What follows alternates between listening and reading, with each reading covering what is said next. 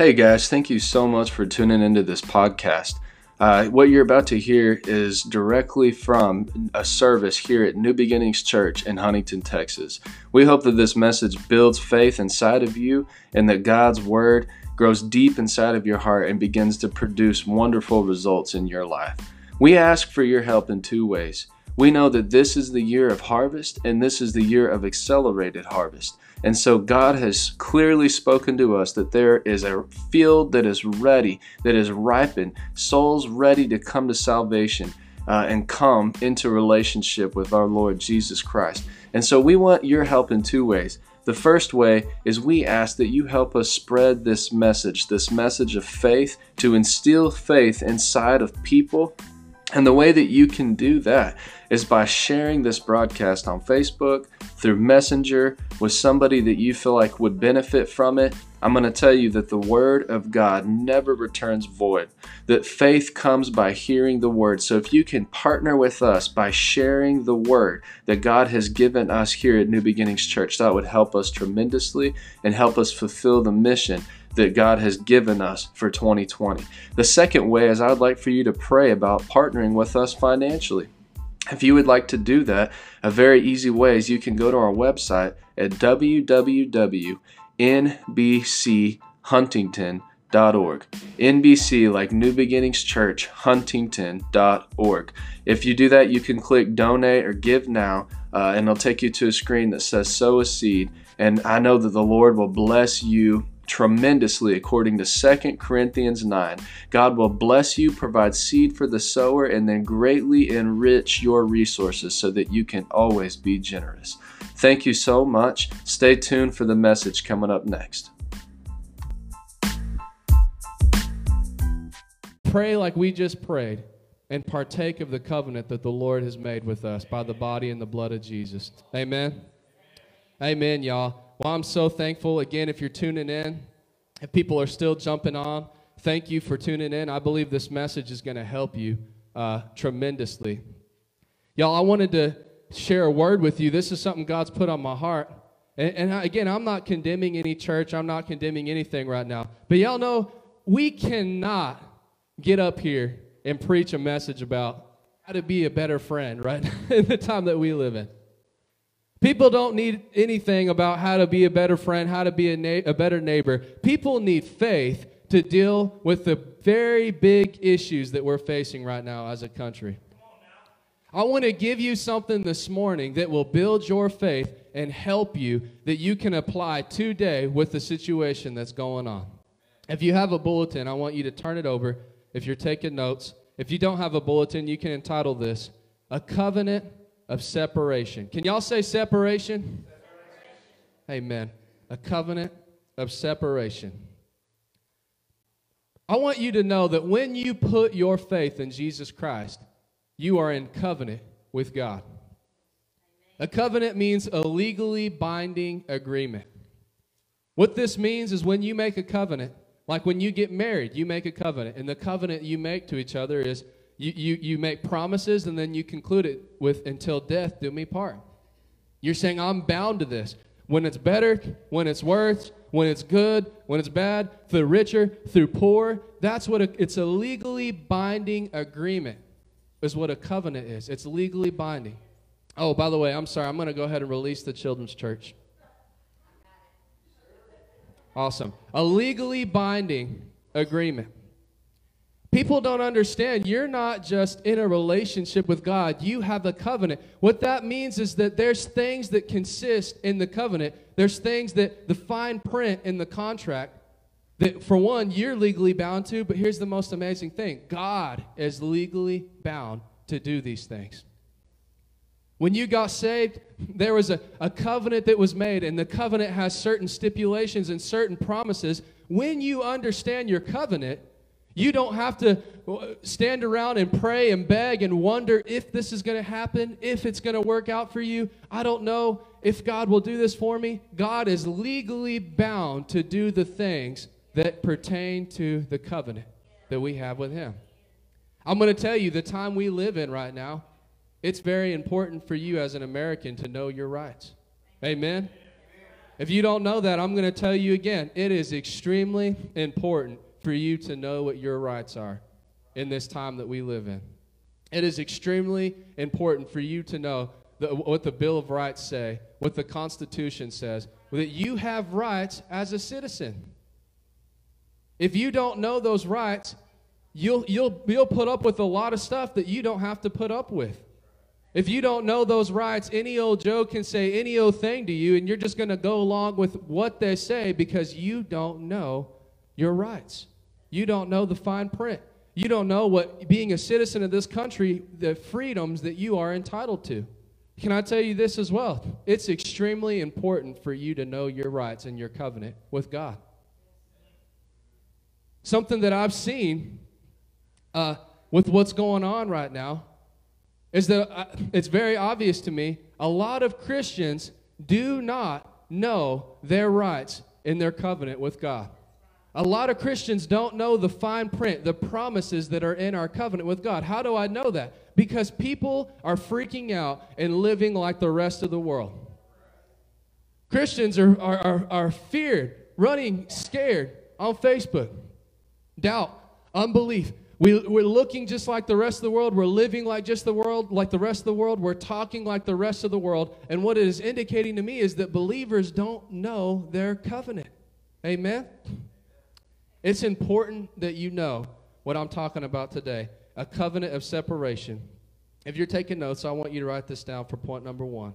I want you to declare this I am separated from the rest of the world. Can you say that? Say, I am separated from the rest of the world. Say it again. I am separated from the rest of the world. I want you to get this in your head. I want you to get this in your heart. I want you to get this in your spirit. I am separated from the rest of the world. Can you say, not me? That needs to be a statement that you learn to say and you learn to say often with what we're going through right now as a country. When you understand this covenant, you won't live in fear like everybody else. You'll understand, and something will rise up inside of you where you say, Not me, I am separated from the rest of the world. This is something God has set in place and established in His Word. Again, I look, I look at the rest of the world, and Christians fear the same things that everybody else fears. Christians are more scared to die than anybody else in the world, it seems like. Not exactly. It, that's the answer. Not me. That's where we need to get to. Not I am separated. I am not supposed to think like them. I'm not supposed to be afraid of the same things that they're afraid of. Why? I am separated. I want to show you this. So, point number one I am separated from the rest of the world. Hebrews 10 10 in the Amplified. It says, In accordance with this will, with the will of God, we who believe in the message of salvation have been sanctified. That is set apart. Can you say set apart? As holy for God and his purpose through the offering of the body of Jesus Christ, the Messiah, the anointed one, once and for all. Set apart. The Bible says you have been set apart. Why are you set apart? Because you have a covenant with God. Something this this needs to get inside somebody. I want to see Christians actually living like they believe they're in covenant with Almighty God. That something inside of you says, I believe that I have been set apart. What does that mean? That means that nobody's denying anything, that things aren't happening right now. Like being a Christian does not mean living stupid and acting like nothing's happening in the world. It's not saying, oh, there's nothing bad happening. Nobody's going to say that. If you look around, there's a lot of bad things happening. It's not saying, we'll get to this, that it's the, the things that are happening aren't really bad they're not really aggressive they couldn't cause devastating effects nobody's denying any of that but what we are claiming is what the bible says is god has set us apart from those things you are set apart you are separated can you say, not me? Things going on in this world.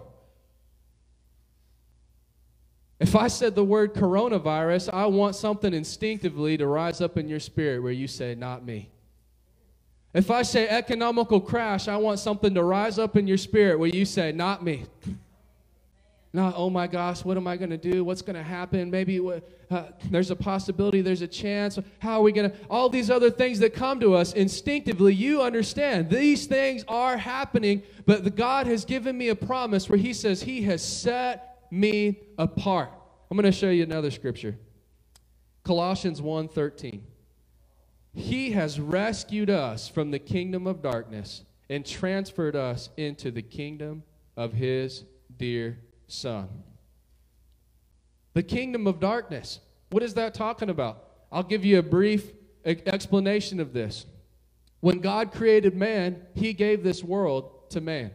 The Bible actually says the heavens belong to God, but the earth belongs to the Son of Man. The earth belongs to, to man. That God created the earth and he put Adam on the earth and he said, I want you to be fruitful. I want you to subdue the earth. I want you to multiply. That God gave the earth to man for us to rule over the earth, right? But when Adam chose to follow Satan and submit to Satan, he took that ownership and gave it to Satan. And so now this plane that we live on became this kingdom of darkness. Things that was never God's will began to take place. Sickness was never God's will. Do you understand? Before sin, before Satan, nobody got sick in the garden. Adam and Eve weren't sick in the Garden of Eden. Adam and Eve weren't battling with the flu every year in the Garden of Eden. None of this took place until Satan and sin entered into the world and created this, this plane, this kingdom of darkness. Amen? All these things that pertain to the kingdom of darkness, I want you to see this. This is what the Bible says. He has transferred you from that kingdom now and transferred you into the kingdom of His dear Son. That means you're set apart. These things may be happening in this world. These things may be happening uh, on this plane and, and where these things are taking place, but God has transferred you out of that kingdom and set you in a greater reality. Another scripture, Ephesians 2 4 through 6. But God, so rich in his mercy, he loved us so much that even though we were dead because of our sins, he gave us life when he raised Christ from the dead. It is only by God's grace that you have been saved. For he raised us from the dead along with Christ and seated, can y'all say seated? Us with him in heavenly realms because we are united with Christ Jesus. So the Bible says when you get saved, that it's, it's not just securing you a place in heaven, it says that you died to this world. That God looks at, at, the death that Jesus died and He puts that on you. And you died to this world. You died to the system of this world. You died to the things of this world. You died to the to the, being ruled by Satan and just living subject to everything that He wants to put on you. You were dead. And whenever Jesus rose, by your faith, you rose again. And it says, have been seated with Christ.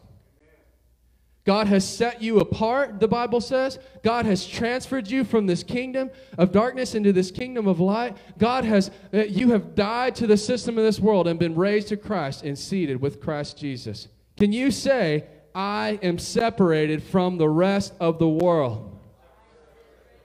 Let me show you.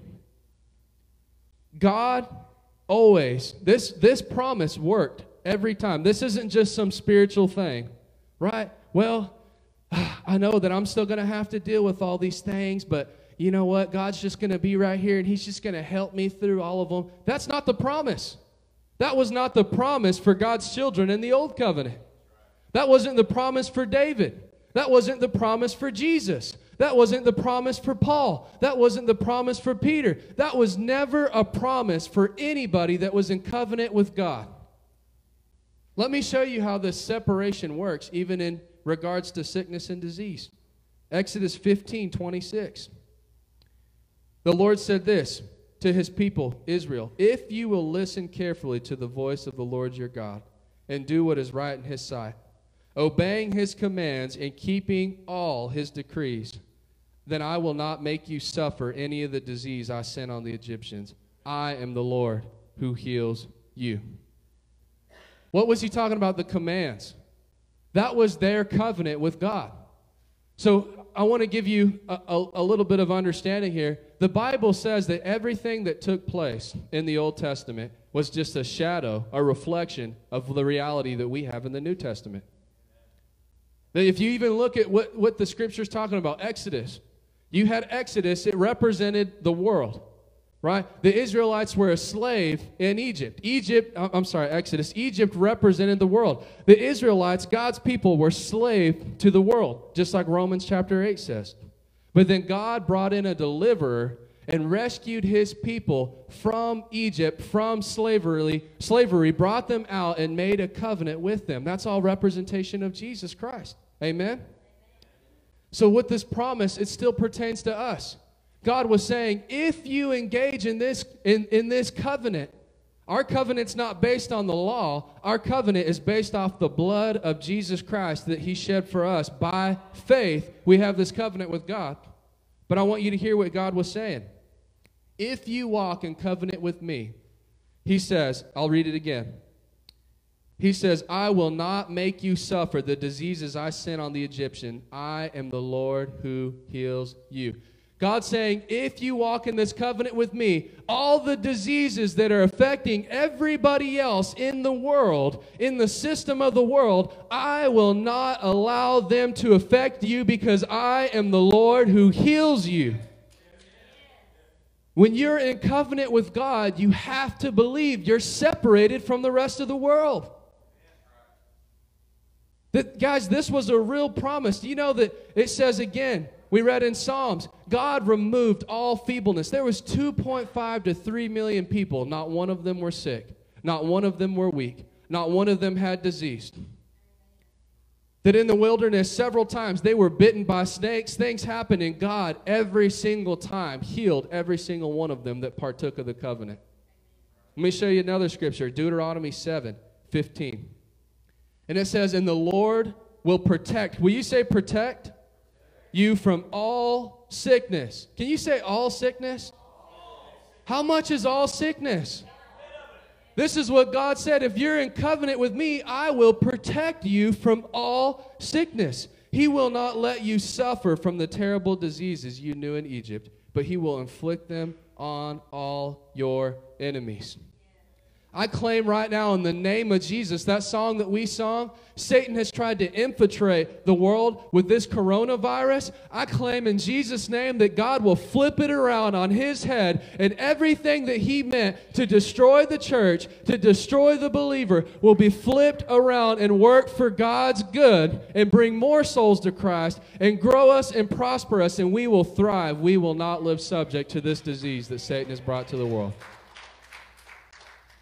God will protect you from all sickness. So there's one here's one promise there. God is not only the God that will heal you when you get sick.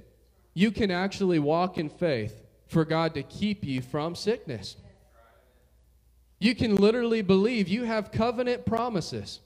Right? I talked about the covenant. You need to know your rights. If there was a contract that God made, this is a part of the contract. A part of the contract.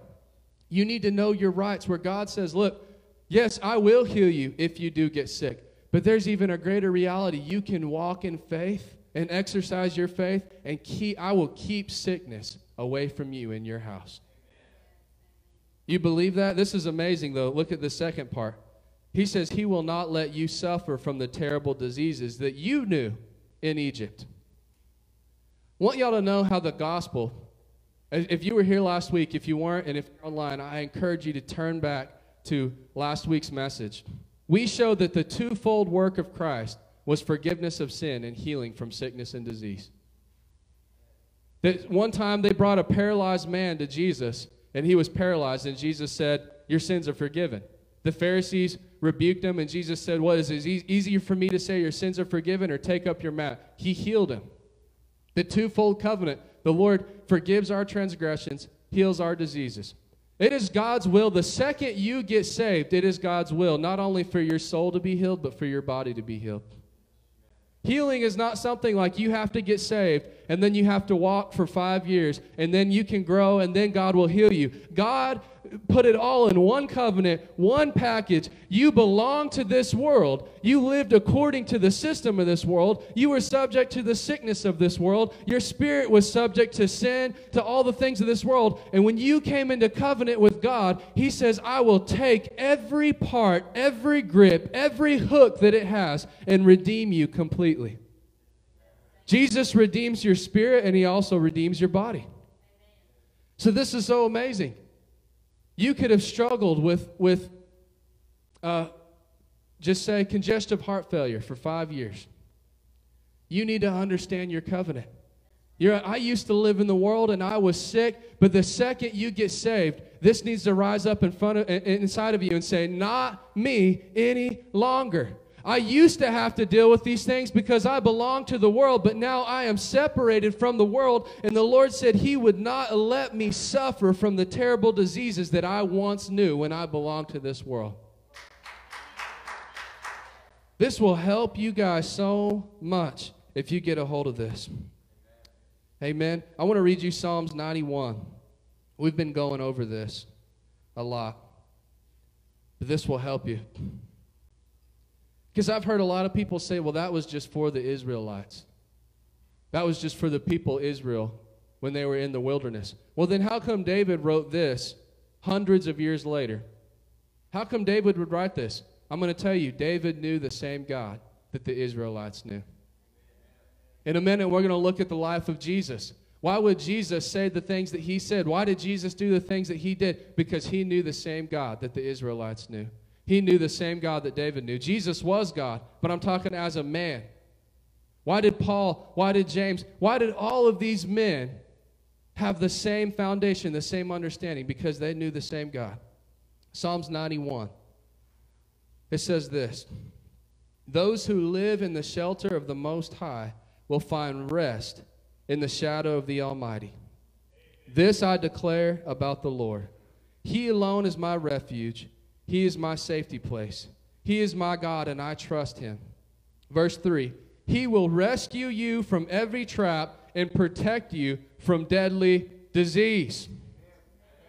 David said the same thing. The same thing that God told the Israelites. God will rescue you from every trap and he will protect you from deadly disease. Amen. He alone is my refuge and my place of safety. He is my God, and I trust him. But this all only works if you trust in the Lord.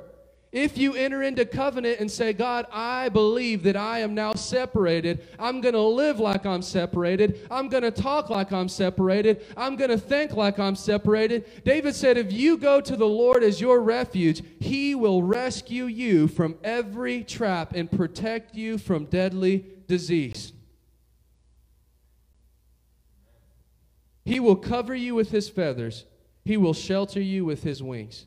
His faithful promises are your armor and protection. Verse 5 Do not be afraid of the terrors of the night, nor the arrows that fly by the day. Do not dread the disease that stalks in the darkness, nor the disaster that strikes at midday. Though a thousand fall at your side and 10,000 are dying around you, these evils will not touch you. Why will the evils not touch you? Because you are separated from the rest of the world. People say, John, what about what's happening in Lufkin? Look what's happening in Nacogdoches. Look what's happening all around us. God literally gave us specific instructions. He said, if you're in a group of 10,000 people shoulder to shoulder and all 10,000 of them die, do not be afraid because these evils will not touch you. There is a difference between you and the rest of the world. You have to believe that. Christians got to believe that in this time that we live in. Where you say, not me. When you start looking at the news and CNN posts another article, stop jumping on the fear train and rise up in faith and say, Not me. When Fox posts another thing, when Facebook and Sally Sue on the, on the classified page has some leaked information that nobody knows about, You have got to start believing, not me. I am in covenant with God. Well, John, this is happening to everybody else. I can't speak for everybody else, but I can speak for me. And my God said, I don't have to dread the disease that stalks uh, during the night, that 10,000 may die around me, but do not fear because these evils will not touch you. You have a covenant of, with God. You are separated from these things. This is amazing. Verse 8 Open your eyes and see how the wicked are punished. If you make the Lord your refuge, if you make the Most High your shelter. Can you guys say if? If puts a responsibility on you. The Lord says, I'll be your refuge. I'll keep sickness and disease from you. I'll honor every single dot and every single word that is in this book if you allow me to. If you will walk in this covenant, if you will look at the fine print of what this contract says and, and, walk according to it and walk in faith to the promises I have given you, he says, I will be your refuge. The Most High will be your shelter. No evil, can you say no evil, will conquer you? No plague will come near your home. Hallelujah. I wish that that some of y'all would start getting up. Tanner gave a challenge to the youth this week to start reading Psalms 91 over their life uh, every day. And you could read, look at verse 3. Let's start in verse 3. For he will rescue me from every trap and protect me from deadly disease. He will cover me with his feathers. He will shelter me with his wings. His faithful promises are my armor and my protection. I do not have to be afraid of the terrors of the night, nor the arrows that fly by the day. I do not have to dread the disease that stalks in darkness, nor the disaster that strikes at midday. Though a thousand fall at my side and ten thousand are dying around me, these evils will not touch me. Verse 11 For he will order his angels to protect you wherever you go. He will hold you up, they will hold you up with their hands so you won't even hurt, hurt your foot on a stone. How peacefully would you sleep at night if you could see into the Spirit? Imagine opening your front door and you see the angels of the Lord standing outside your house. I'm not talking about the little harp playing angels. I'm talking about the warrior angels of the Lord standing outside of your house, shoulder to shoulder, all the way around, making a circle, shoulder to shoulder. And they look back and they say, Go to sleep tonight and do not fear. Not one thing will pass this threshold and come into your home. If we could see that with our eyes, would we, would we live in the fear that the church is living in right now? Would we think this is the promise that God gives us? This is the promise that God gives us, and we have to believe that. Would we live in the fear if if if we could we had to go to the grocery store and there's the coronavirus and they're saying stay six feet apart if you could look around and there was five angels standing shoulder to shoulder surrounding you saying you do not have to fear anything that the devil has planned for you will not cross this threshold do not fear you'd be driving in your car you would be so happy You'd have a smile on your face. You'd be laughing. You wouldn't be crying. You would be just having the time of your life. And I'm not saying not feeling sorry that these things are happening to people, but so much of your life is taken away due to fear. And God has given you every promise that you need to never struggle with that for one more second in your life. Can you say, Not me? If you make the Lord your refuge, if you make the Most High your shelter, no evil will conquer you no plague will come near your home. I love that word near.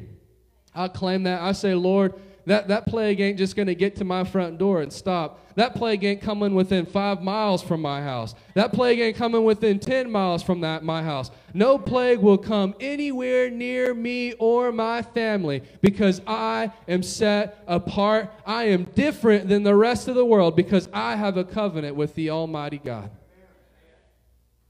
This has got to become more real to you than what CNN says. This has got to become more real to you than what Time Magazine says, than what Fox News says, than what Donald Trump says. I love President Trump. This needs to become more real to you than what any man says.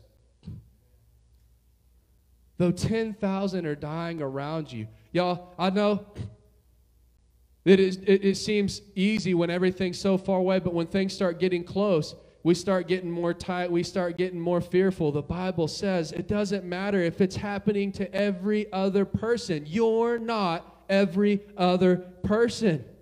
This is the confidence that you need to have. I'm not every other person.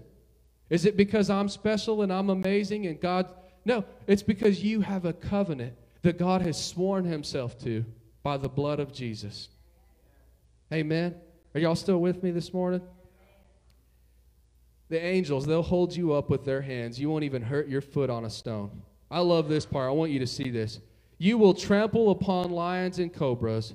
You will crush fierce. Can you say fierce? Lions and serpents under your feet. The Lord says, I will rescue those who love me, I will protect those who trust in my name. I love how, you know, not one word in the Bible was put in there by accident. Not one line, not one comma, not one dot, not one dash. God uses the word fierce. Y'all, again, I'm going to make this point. Being a Christian and walking in covenant with God is not denying that what is happening is bad. Is the coronavirus big and scary? Yes. Is it killing a lot of people? Yes. Is it doing a lot of damage? Yes. Does the Bible say the lion would be fierce? The lion, the Bible says the lion may be fierce, it may have big teeth, it may have a strong bite, it may seem very powerful, but God says you will crush fierce lions and serpents under your feet. We're not denying the severity of the issue. We are claiming and believing that no, this is really happening, but we are separated from it. We have a covenant with God. Amen. He says, The Lord says, I will rescue those who love me, and I will protect those who trust in my name. When they call on me, I will answer. I will be with them in trouble. I will rescue and honor them. I will reward them with a long life. Can you say long life? And give them salvation. I hear Christians say this all the time. Well, you know, John, you could die at any second. You know what I say? Not me. John, you, you know, nobody's promised tomorrow. Not me. You know why? Because God has given me a promise in His covenant of long life. How many y'all know 30 years old is not a long life? 40 years old is not a long life. 50 years old is not a long life. When I think a long life in John's terms, that's 80, that's 90, 100 years old. That is a long life. And God said, I will reward you. If you trust in me, if you're in covenant with me, I will grant you a long life. We got to stop buying into these things. Well, then why does why does why do Christians die? Left and right. Why do people live subject to these things? I'm going to cover that in just a minute, and this will help you a lot. You're not the average Joe. You got to start believing that. You guys got to start training yourselves, and I'm going to tell you, you're going to believe what you fill your head with. If you spend five hours a day reading the secular articles about what they think about what's going on, and you don't get this in your heart and your mind and your soul and every part, put this before you, you're going to live in fear. You've got to get this in front of you again where this becomes more real to you than anything else. I heard Smith Wigglesworth say, a man that healed thousands and thousands of people, and he taught a lot of people. He didn't just teach, I, I can heal you, I'll lay my hands on you and heal you. He taught people how to walk in covenant with God. And one of his keys was he told them, he said, when God's promises for healing becomes more real than the sickness you're experiencing, you'll be healed. When what God has said in His Word becomes more real than the pain you're feeling, than the symptoms you're experiencing, than the fear that's trying to set in, when His Word becomes more real in your heart, you will experience the healing that He has promised you. Y'all, I love this. I, I just shared an article today. I learned about this, but this isn't like new stuff. You know, for the modern church, it's so crazy how the devil has tried to take this out, but men of God have been walking by these truths for thousands of years since the church formed. You know, I was reading an article about John G. Lake. He was in Africa preaching the gospel, ministering on the continent of Africa, and this plague broke out. This was in the early 1900s, y'all. They didn't have ventilators. they didn't have they didn't have Facebook where they could, you know, or, or internet where they could uh, converse with the Chinese and converse with Israel and converse with other world powers to work for a cure. When a plague hit back then, a plague hit. You know what I'm saying? You were dead. People were, the numbers would blow the coronavirus as far as population to percentage out of the water. And so this plague had hit and it was killing Africans by the hundreds and by the thousands. You know, did he stop his ministry? He said, Oh, no, we got to use wisdom. I don't know. No, he was literally in the tents where they had bodies pulling up, laying hands on the sick, healing people, teaching people about the covenant. People were coming to him saying, We don't have a solution. There is no medication. And he would begin to teach them about what the Word of God says in their covenant that they have the second they put their faith in Jesus Christ. And people were getting healed left and right because God was separating them from the rest of the world. But it's amazing. They took the, the, the disease, the plague, they put it underneath a microscope, right? And they looked at it and it was alive, it was booming. And he said, Okay, I want you to take it and I want you to put that little thing in my hand now. So they dropped it in his hand. And then they took it from his hand, they put it back under the microscope, and every single cell was completely dead when it touched his hand. Isn't that amazing? You carry the power of God. When you walk in faith, you don't have to live subject. Million of people are dying. You're not a million people. You have a covenant with Almighty God. I want you to get this inside your spirit. All right, point number two if you're taking notes. Y'all still with me this morning? Man, y'all are being quiet. Jesus modeled how a son of God is separated from the system of the world. Jesus modeled how a son of God is separated from the system of this world. I want you to hear me. Jesus did not live as God on this earth, Jesus lived as a man on this earth. The Bible says that he actually forfeited all of his rights in heaven, and he took the position of a slave. Uh, uh be, being the God of the universe, he forfeited all of his rights, all of the things that he could have done as being God, and he became a man and lived on this earth. When we read about Jesus and we read about the crazy things that he did, it was not because he was God, it was because he modeled us what we can do. He said that, You will do the things that I have done and even greater things. You will lay your hands on the sick and they will recover. Behold, I give you all authority over the devil. Jesus modeled what a son of God, what a daughter of God should live like and how we're separated from the world. I want to show you two verses and I'm going to explain them. John 10 18. Jesus made this statement. He said, No one can take my life from me. I sacrifice it voluntarily. For I have the authority to lay it down when I want and also take it up again. For this is what my Father has commanded. I want to show you now John 14 30. He says, I don't have much more time to talk to you because the ruler of this world approaches. He has no power over me. So Jesus was talking about the spirit of Satan was approaching him, and Jesus made the statement and says, Satan has no power over me. He said in that first scripture, No one can take my life. I sacrifice it voluntarily. If you read through the Gospels, Matthew, Mark, Luke, and John, y'all know this. They tried to kill Jesus many times before he was crucified. Did you know that?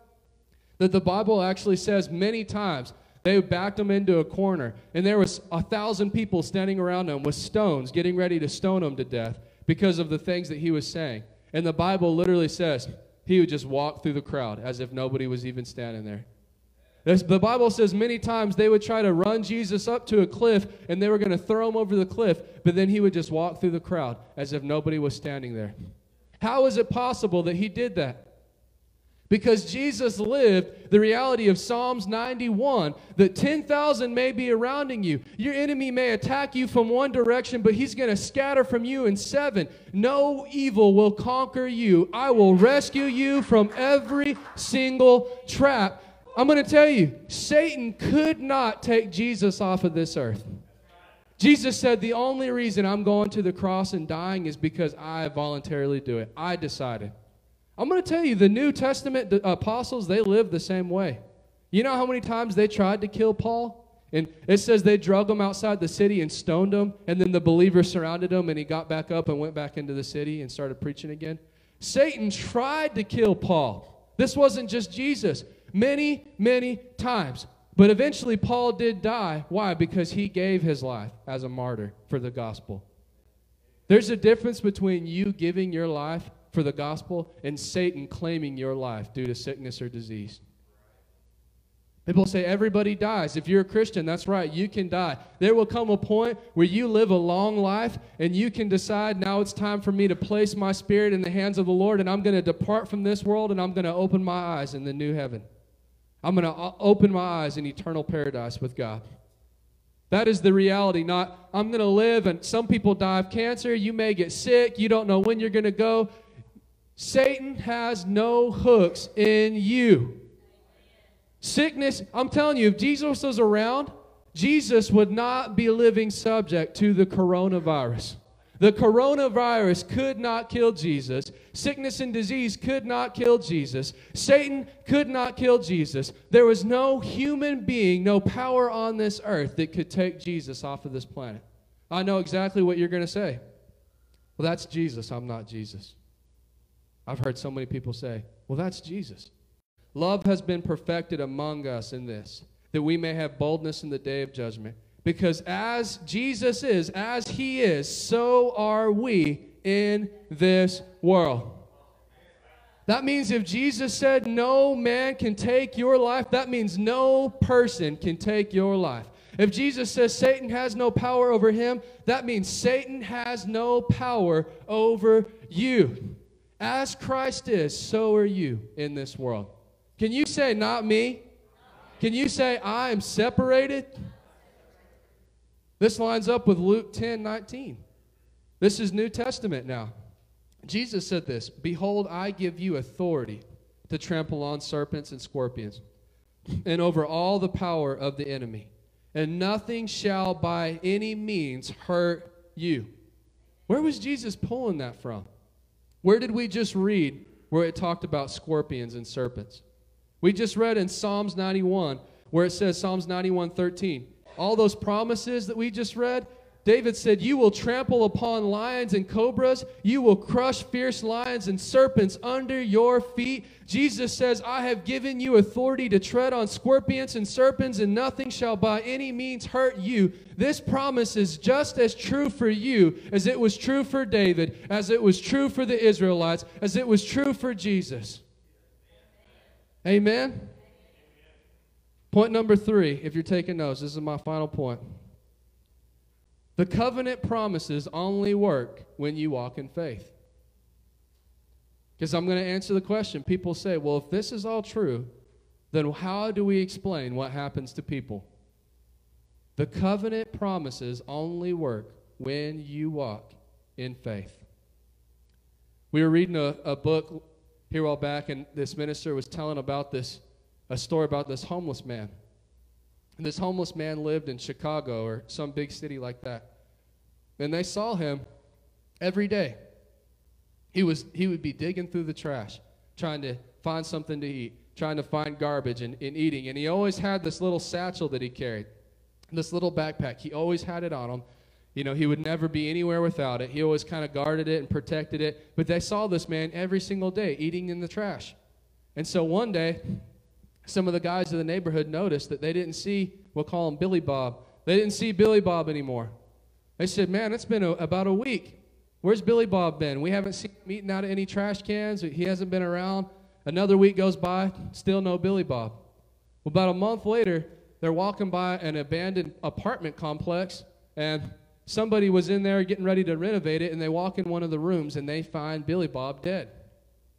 So they take his body in and they examine his body, and they, they determine through forensics that he died of starvation. Well, on Billy Bob was the satchel, and they opened up the satchel, and there was $30,000 cash in the satchel. And this was back in the 1940s. So this is so crazy. Billy Bob died of starvation, yet he had $30,000 on his person. How is that possible? You, Billy Bob could have had all of the money in the world, but if he didn't use the money, the money would have been to no benefit to him. You can't eat money. You have to use the money to buy food to keep your body nourished. Right? This is going to help explain. The covenant promises only work if you walk in faith, if you use them. See, people don't walk in faith, and so people live subject to things they don't have to live subject to, but then we start blaming God like his word's not true, like the promises don't apply to us, but they do. We have a responsibility. We, the only way that they apply is if we walk by faith. I'm going to give you two answers to this. The question why do Christians get sick? Why does so many have such a hard time in life? If all this is true, then how come Christians so they struggle their whole life? They, they're sick their whole life. Things are just constantly happening. I'm going to show you, we, we went over at the beginning of this, and kind of last week, it was 1 Corinthians 11 29. Again, this is in regards to communion. Uh, Paul says this For he who eats and drinks in an unworthy manner eats and drinks judgment to himself, not discerning the Lord's body.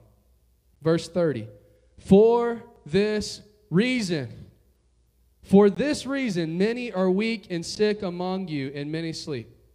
Why do so many Christians die sick? Why do so many Christians struggle in life living subject to all the things of this world? Paul says, For this reason, they have failed to discern the Lord's body.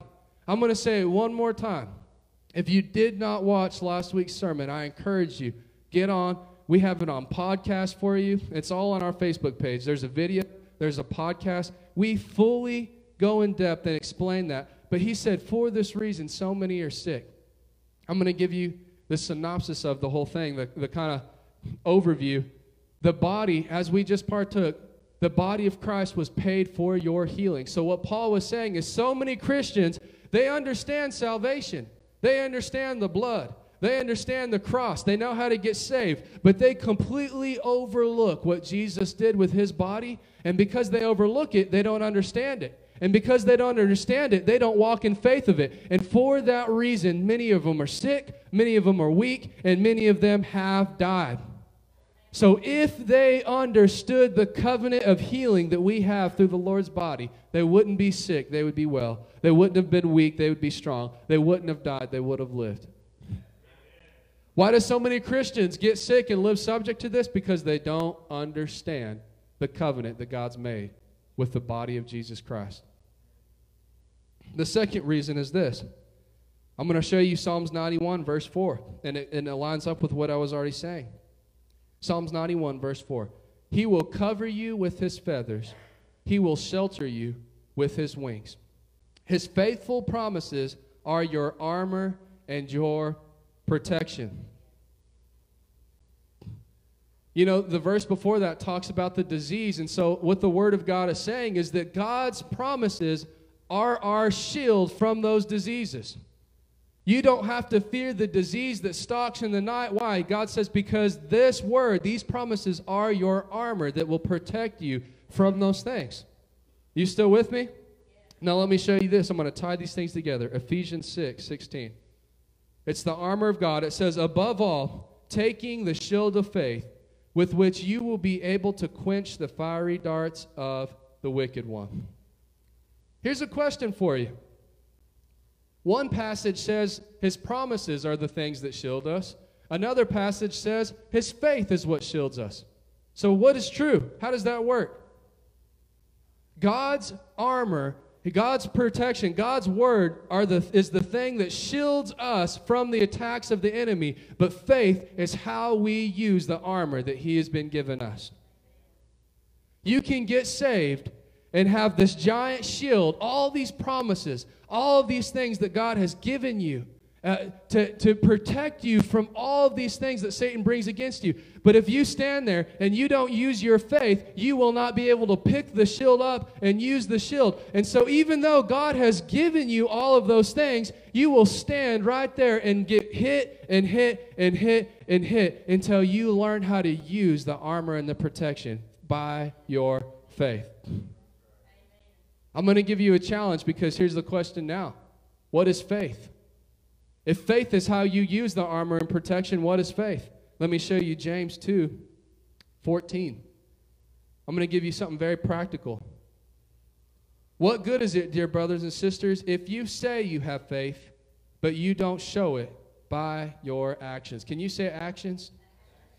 Can that kind of faith save anyone? The Bible literally says the kind of faith that you say you have, but isn't backed up by your actions, will not save you, will not protect you, will not activate one single promise of God in your life. Look at James 2:17. You see faith by itself isn't enough unless it produces good deeds. It is dead and useless. What am I trying to say? Stop living in fear and start letting your actions reflect the fact that you believe in the promises that God has given for you. You can say all day long, I believe God heals me. Start living like you believe He is the God that heals you. You can say all day long, I believe God protects me. Start living with your words, with the things that you do, with what you fear, with what you don't fear, with the decisions that you make, that you believe you are in covenant with the God that protects you and will rescue you from every single trap. Hannah, can I have you come up to the piano? Hallelujah. Can you say, Not me? You're separated from this world. Y'all, this is a fundamental thing. Every believer needs to know this. I want to start seeing Christians live in every single area of their life, not just in every area. Your finances, you're separated from this world. Is the economy looking really bad right now? I'm telling you, this is the same message we're preaching to every relative I have that lives in West Texas that's in the oil field right now. Everybody's getting laid off. Do things look bad? Yes, but you are not subject to this world. Do you understand the promise that God has for you? If one, if one door closes, another door will open. There was a famine, and Elijah was sitting in the desert having no way to have food. What did God do? He flew food in on ravens and brought it to him. Why? He was separated. When everybody else may have not had a way, he said, I have a way because I am set. This doesn't pertain to me. I'm going to live above this. I don't care how bad it gets. I don't care how horrible it looks. I don't care what the situation is. It may be bad, but God has separated me and I'm in covenant with God because of the blood of Jesus Christ. Are y'all still with me this morning? I'm going to pray for everybody's faith. I just I just hope that you guys get this. This is so important the time we live in. The church needs to start living separate from the world, y'all. The church tries so hard to look like the world, to be accepted by the world. We need to start living like we're a people that have been set apart. We need to start thinking like we're a people that have been set apart. We need to start acting like we're a people that have been set apart. And we have. I'm telling y'all. Everybody else in the world is, is freaking out, and, and we're standing out here handing out pizzas, loving on people. That's what the church should be. We don't live in fear to this thing. Amen. I'm going to do one last thing here. I'm going to pray for two things like we do every Sunday the last portion of our, of our service here. We do this because God has instinctively told us. Y'all, I'm going to tell you, and we're going to be getting into this in the next few weeks, but we are in the last days. I don't know if you know that. I want to go through Scripture and really teach and show you we are living in the last times. I, I pondered this question with, with Tanner this week. I said, What if we only had three years left? Before Jesus came back? What if there was only three years left? What if there was only five years left? Would that change what we're doing? Would that change the way that we think about some things? Would that change some of the things that we're so worried about, that we're so focused on securing? What if we only had three years left on this earth to accomplish the purpose that God has set before us and to secure our reward in heaven for eternity? How much time would we start focusing on some things and, and stop focusing on other things? I want to challenge you, though. This is why it's so important. We just talked about faith. There's two things. Satan has tried to come against. We're, we're, we're entering into our time of tithes and offerings. Satan has tried to come against this in the church because of the promises God gives us when we participate with it. Can I tell you, Satan does not want the church wealthy. Satan does not want the church to have influence. Satan would rather us be scraping by and not be able to have a $1,000 to go buy pizza and feed families and tell people about Jesus. Satan does not want that power in the hands of the church. Satan would rather have that power in the hands of Democratic people like Nancy Pelosi or Hollywood celebrities or people that are pushing the agenda of Satan on this earth. He wants them to have money and have influence. But God's promise when you walk in the blessing and walk according his instructions, God promises to raise us up as believers of people that have wealth and influence in this world. What if what if the church grew to such a level of influence in our country that we were the ones making the laws? We were the ones that swayed which way the, the baton went as far as votings. We were the ones that were getting to select the presidents because we were the majority. Can you imagine? Y'all, so this is why God has told us, I want you to teach on this for one, because people are afraid to. Satan has put a stigma and a fear, and people don't know what this is all about. And two, there's people that have been given their whole life, but they don't know why. Well, Grammy tithe, daddy tithe. I've been in church my whole life, so I tithe. They don't understand why. It's, in, it's just as important as it is for you to do it it's important that you engage your faith in what you're doing because that's what produces results. Amen. I'm going to give you a, a quick scripture, and I want to pray this as we take up our tithes and our offerings. I want to have our ushers come forward.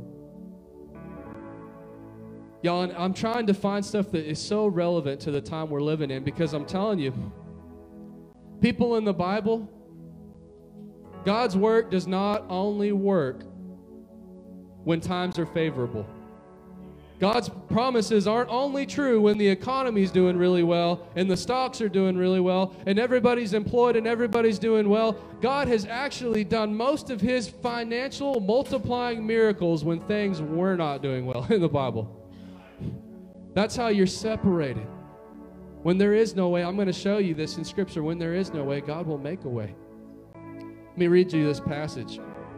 It says, This was Jesus when he had finished speaking. This is Luke 5, verse 4. When he had finished speaking, he said to Simon Peter, Now go out where it is deeper. He's in a boat. Let down your nets and catch some fish. Master, Simon replied, We worked hard all night and didn't catch a thing. But if you say so, I'll let my nets down again. Verse 6. You know what? Let me break that down first. Y'all, Simon was a fisherman.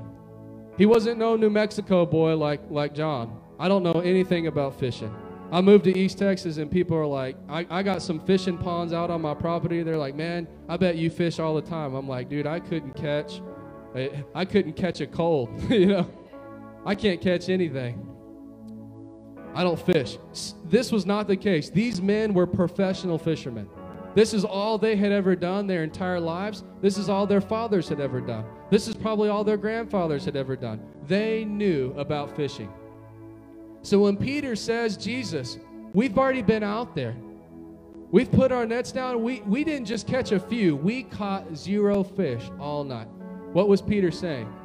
There was no fish to be caught. Jesus, look, there's no fish here.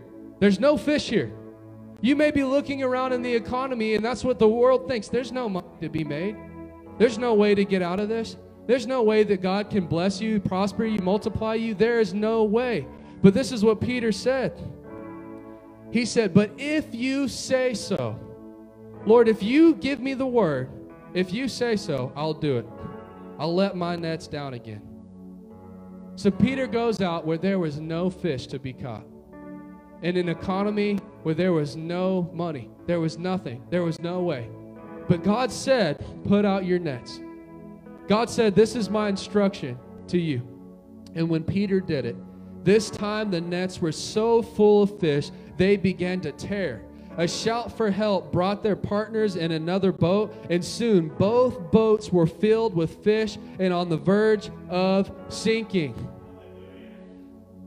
When they stepped out on what God had said and they applied their faith to the Word of God, they responded to the Word in faith.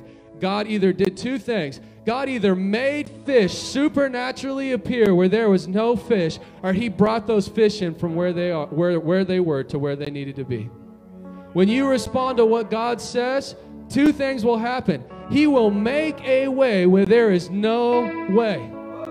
If you're needing a blessing right now, you're needing a breakthrough right now, God can literally make resources come out of thin air to make a way, to bless you, to provide for you, to provide an abundance and an overflow. Or the second thing, maybe there was fish, but by the power of God, those fish in another part of the lake began to swim and relocate and come where they needed to come. God knows where your provision is. God knows where the way is. God's already made the way. He knows exactly what needs to happen, and when you step out in faith, God that that blessing will start making its way from where it's at to your possession. But we have to respond to the command. This is lines up with exactly what Jesus said in Luke 6. This is the command. Give and you will receive. But Jesus, it doesn't make sense to give right now. I mean, we're all kind of it's a really it's a really weird time. It doesn't make a whole lot of sense. He says, But let down your nets, give. And if you do, you will receive. Not only will you catch a few fish, he says, Your gift will return in full, pressed down, shaken together to make room for more, running over, poured into your lap. The amount you give will determine the amount you get back. If you're online, I want you to participate in this because this is God's strategy for breaking your breaking you out of the system of this world. The grip that Satan has over your finances, the grip that Satan has over your job, your husband's job, over your family, you can't break loose. This is God's method for breaking you loose. Give, he says, and you will receive. The Bible says in 2 Corinthians 9, really quick, it says that God will provide seed for the sower. When you stop focusing on just your needs and you start realizing that God has already promised to meet all your needs and you start believing for seed to sow into the kingdom of God, it says that God will provide seed for the sower. I don't know about y'all, but I've been believing God. I said, Lord, I would like to sow a $100,000 seed into the kingdom of God. Well, the Bible says God will provide seed for the sower. God, I would like a hundred thousand dollars so I can buy a new bass boat and I can do that's not what I'm saying. Lord, I want a hundred thousand dollars so I can sow into your kingdom. The Bible says God will provide seed for the sower. Focus your giving, target your giving, believe for that multiplication and for breakthrough. Take a step of faith. You don't just give when you have enough, you give when you're needing a response and a breakthrough from God. I want to pray. If you have your offerings, I want to pray over them right now. Hold them in your hand. You can lift them up. I want you to sow in faith this morning. If you're online, you can participate. You can go to our website, www.nbchuntington.org. Like New Beginnings Church, huntington.org. You can hit sow seed, give now. And the same blessing, the same true, the same truth will, will be true for you where you're at as you participate in this with us. Lord, I bless every single seed that is sown. Lord, in a time of famine, in a time that is not favorable, in a time where there seems like there is no fish to be caught, there is no way to have that increase, to have that multiplication. We respond in faith to your word this morning, and I say, in Jesus' name, overflow come right now in Jesus' name. I speak that blessing from where it's at to come into the possession of every person that is sowing in faith this morning. That you will cause things to move around where they need to move. You will cause things to shift where they need to shift. And Lord, I just even claim right now money will begin to come out of like thin air as you provide and make a way for your children who are in covenant with you. Lord, we give an expectancy to your word. We give, you said it, give and it will be given to you. Pressed down, shaken together to make room for more, running over, poured into your lap. We stand on that blessing. We break Satan's hand of poverty off of every person standing in faith this morning. Let them operate in the kingdom of God as you bless them, Father. In Jesus' name, we believe for multiplication. In Jesus' name. And everybody said, Amen. I'm going to ask our ushers to take up our offering. Hallelujah. If you will, will you guys stand with me and we're going to pray and we're going to conclude this morning. Thank you, Lord.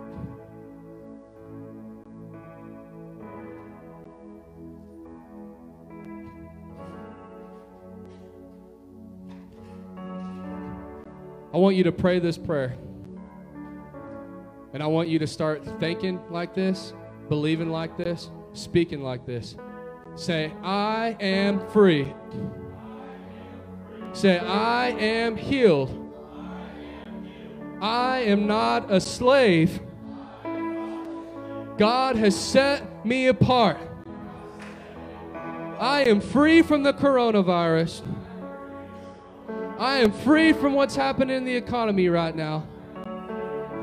I am blessed in Jesus' name. Say, I am the head. I am not the tail. I am above. I am not below.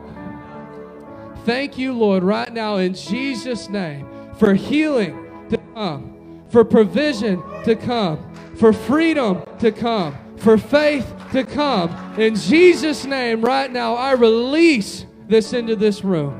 That believers in this room would rise up as being a part of the end time generation that would not live subject to the ploys of the devil, that would not live subject to the things of this world, but we would live separated from this world in covenant with you. I ask for power from the Holy Spirit to come and fill every person in this room. In Jesus' name. Hallelujah. Hallelujah. Begin to pray right now. The last few minutes, I want you to pray over your house. Say, No plague will come near my home. If you're believing for freedom from this, if you're worried about your wife, your children, your parents, your grandparents, your aunt, your uncle, somebody in your family, a friend, say, Nobody that I know will be affected by this. In Jesus' name. My family will not be affected. You will send angels that will guard our home, that the disease will not come near us, the plague will not come near us. We draw the line over Huntington, Texas right now. We cover it with the blood, and we say, Not us, in Jesus' name. Virus, you are not allowed to cross this threshold. You are not allowed in this community, not us, in the name of Jesus. Hallelujah. Oh, hallelujah. Y'all, let's just begin to give the Lord some praise and thank the Lord. Hallelujah. We give you praise, Lord. Thank you, Lord. I claim everybody cursed this morning and not, I'm sorry, I claim everybody blessed. Everybody's definitely not cursed. I claim everybody blessed in the name of Jesus, not cursed. No weapon formed against you will prosper. The blessing of Abraham, the Lord said, Any curses that come upon you, I will, I will reject from you, and they will be inflicted upon your enemy. Any curse the devil tries to bring on any person, it will backfire in his face, blow up right in his face, and he will destroy his own kingdom as the church of Jesus Christ rises higher and higher. In the mighty name of Jesus, Lord, we give you glory for these things. In Jesus' name. Everybody said, Hallelujah. Woo! Thank you, Lord. Well, if you're watching online or you're here with us in service, guys, God bless you. I love you. If you would like prayer for anything specific, I will be up at the front. Uh, thank you for tuning in. Share the broadcast. Help us spread the word of faith. God bless you. We love you. We'll see you next week.